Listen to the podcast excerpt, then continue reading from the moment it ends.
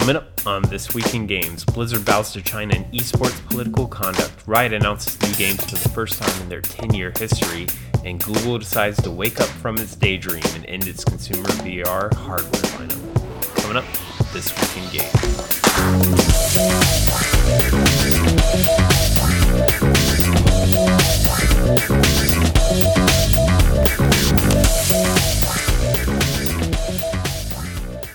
It's that time of the week for your video game industry news rundown. I'm your host, Eric McConnell, and I'm back. I was on vacation in my home state of North Carolina and unfortunately did not lug my recording equipment with me.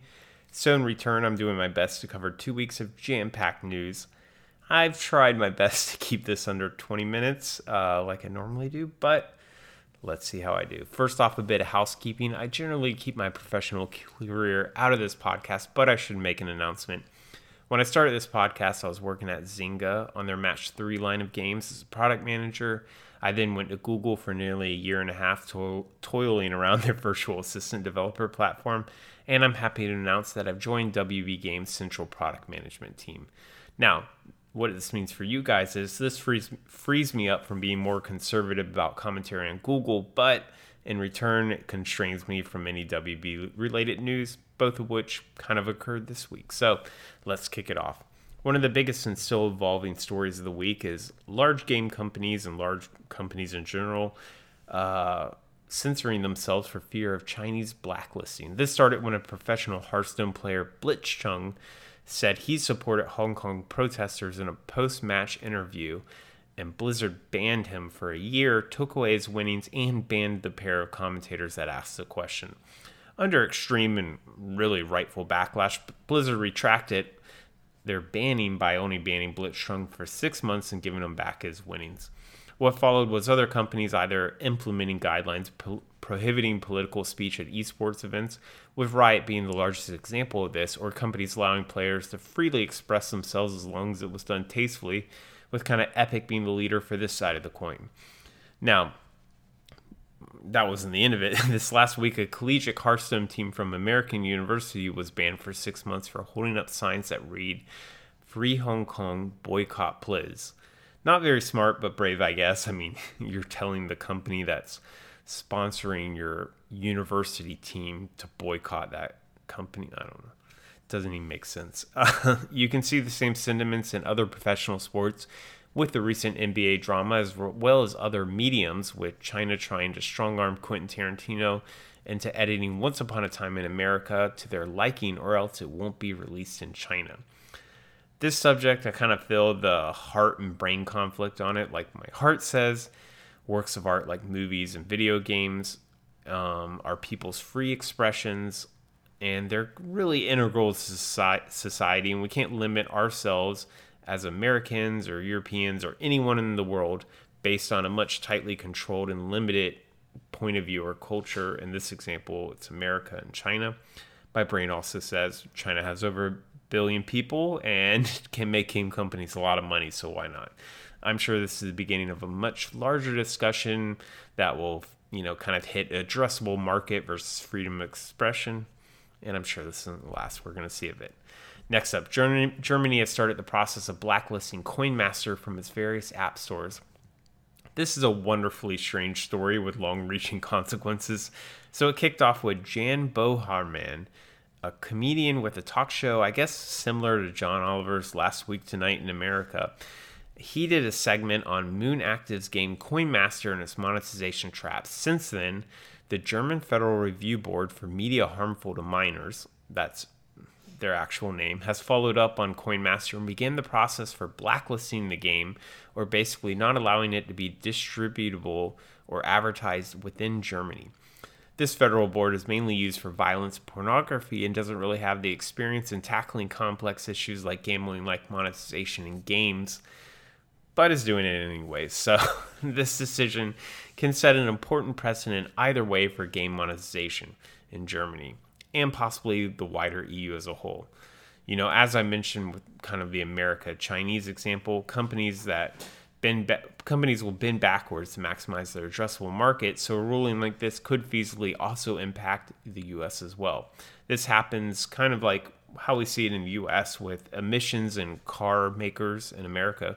So, emission laws in California set the standard for the rest of the country because they're generally stricter than every other state.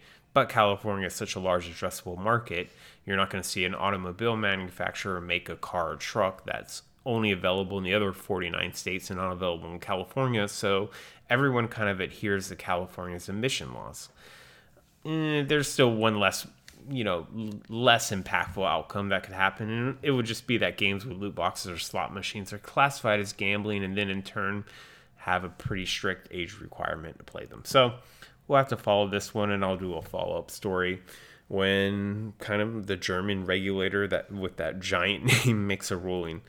Next up, say it isn't so. Google's ending Daydream and its VR headset and hardware lineup. So another tombstone for Google's large line of dead products as Variety reports the Daydream is over and Google has woken up. Launching in November 2016, Google's Daydream hoped to fast follow other VR efforts by launching their own smartphone powered VR display. The wide adoption of VR never came to fruition, and a Google representative said that the usage of Daydream was on the decline and I'll just predict it was probably on the decline since launch. I don't know. This is both a commentary on Google and VR. I've long harped on VR companies for unrealistic expectations that people want to use VR for long periods of times as they do smartphones, tablets, PCs, and even televisions. This is also an example of Google copying other companies' efforts half assed and then giving up a year or two later, which is kind of a bad sign for the $120 I spent on the Stadia Pro bundle. All right, they said it couldn't be done. Riot has announced actual games that aren't League of Legends. So, celebrating their 10 year anniversary, Riot has announced six new titles. League of Legends Wild Rift will be a mobile and console implementation of League of Legends with a focus on 15 minute matches. Legends of Runeterra will be a League of Legends themed digital trading card game in the same vein of Hearthstone. Project L will be a 2.5D League of Legends fighting game made by the acquired Rising Thunder developers. Project F will be some kind of multiplayer MMO adventure game set in League of Legends world. Project A will be a squad based tactical hero shooter set to an all new IP, I guess in the same vein of TF2 and Overwatch. And lastly, Teamfight Tactics will be, well, just a mobile port of Teamfight Tactics. So that's not really a new game. I commend Riot on finally announcing new games. It took them 10 years, but they did it. I'm a little worried. Uh, League itself is an iteration on Dota, and a lot of these games are going head to head with kingpins and genres that mm, they're going to directly compete with. So I'm interested to see what comes out of these games, but mainly Project L, I'm not going to lie. It's kind of like What If Rising Thunder, which was released in kind of a weird beta state, had a large, you know, unlimited budget and a giant company behind it. And it also you know, I don't see Tencent letting these games suck. I'll just say that. So we'll have to see how all these turn out. I think, let's see, Legends of Runeterra is probably going to come out first, and maybe Wild Rift. So we'll have to see. Um, I'll keep an eye out for updates on this stuff. All right, some cool features. So Valve drops a game changing feature for Steam called Remote Play, allowing local co op multiplayer over the internet. This is amazing news for two reasons. First, all co op games will be able to simulate local co op over the internet through Steam. Second, Steam focused multiplayer developers can kind of forego creating some sometimes complicated online multiplayer solutions and rely on remote play for friends to play together. Honestly, this is great. Like, uh, so any game, just think of a game like the old Simpsons arcade game could be on Steam and you and your friends could all play together. I mean, just think about how that great that is. And the developer doesn't go have to go back and rewire some kind of like online multiplayer solution. It just works. It's honestly great to see Valve innovate and put truly unique features on their platform. And it also doesn't hurt that it helps them differentiate themselves from the Epic Play Store. So, good job. Another great move by developers, Tony Cannon, the creator and owner of GGPO, has put the GGPO SDK under the MIT license for fair use. So, GGPO is a technique in SDK for getting quote unquote frame perfect online play for fighting games. It was originally demonstrated using an online emulator for 2D fighting games like Street Fighter II, Alpha, and Third Strike to provide online play for emulated games that didn't support it. It was later used professionally on Skullgirls' online play, Killer Instincts, and Street Fighter Third Strike Online Edition. So I'll say if you're interested in writing multiplayer code, go read GGPO's implementation. It's pretty interesting. It uses a rollback feature and it kind of like uses handshakes to agree upon states within the game. It also has what I, what it calls input prediction. Um, I don't know. It's pretty interesting. You, you can kind of like if you play games with GGPO and ones that don't have it, you can see the difference. So like Street Fighter 4 uses like uh, I don't know what you would call it, like a slowdown technique. And that's if like you and another player have a poor connection. It feels like you're kind of playing in mud, like everything's slow. Um, GGPO is the exact opposite, where everything will be jittery and possibly even roll back. So it is a different flavor of online multiplayer, but you know, really worth studying. So thanks, Tony Cannon, for allowing developers to utilize your work. All right, uh, Daybreak Game Company has its third round of layoffs in the last year and a half. So, San Diego based H1Z1 developer is cutting the workforce by unknown amount. According to a Reddit thread, which, as far as I'm concerned, is a source of truth for everything on the internet, the cuts were mostly to the PlanetSide 2 team and the PlanetSide Arena team. The good news is San Diego is quite literally the hotbed from game development as WB is opening a new studio there. Zynga has a studio. Rockstar has a studio. Psyonix and Sony development teams called San Diego home, along with many more like Jam City, Redemption Games, and High Moon Studios. So hopefully you guys can find a new home. All right, two more stories. First off, Tilting Point acquires Gondola. So, the New York based mobile and web publisher Tilting Point has made its first acquisition in Gondola, a service company ba- focused on monetization in games. So Gondola's main sales pitch is it'll utilize machine learning to optimize UA and LTV specifically around IEP sales and video ads. So I've seen this B2B sales pitch a lot lately, like a lot. There's a lot of companies doing this. Basically, it's a service company that'll sit on top of your IEP, sales, and watch your systems and use machine learning to optimize which player is offered which segment of that. So, if you're playing a match three game and you lose a level, it might show a regular IEP, you know, uh, desperate buy, pay a dollar, and you get another chance at beating level from where you were at. It might show a sell, so you know, the desperate buy might be on sale, or you might get power ups with that desperate buy, or it might show a watch turn, watch this ad, and you will get the equivalent of a desperate buy. So this sits on top, and it's supposed to optimize the LTV for all players, both payers and non payers, and whatever. I don't know. I haven't seen anyone, any one developer come out and say this has been game changing. So we'll have to see. For for Tilting Point specifically, I suppose it makes sense to start acquiring UA and live service companies. From what the CEO Kevin Segalla said, it sounds like Gondola will be kept in house for Tilting Point published games only, as a differentiator from their competitors. So, kind of makes sense from Tilting Point. Um, I don't know the jury's still out on whether these services are actually worth their salt.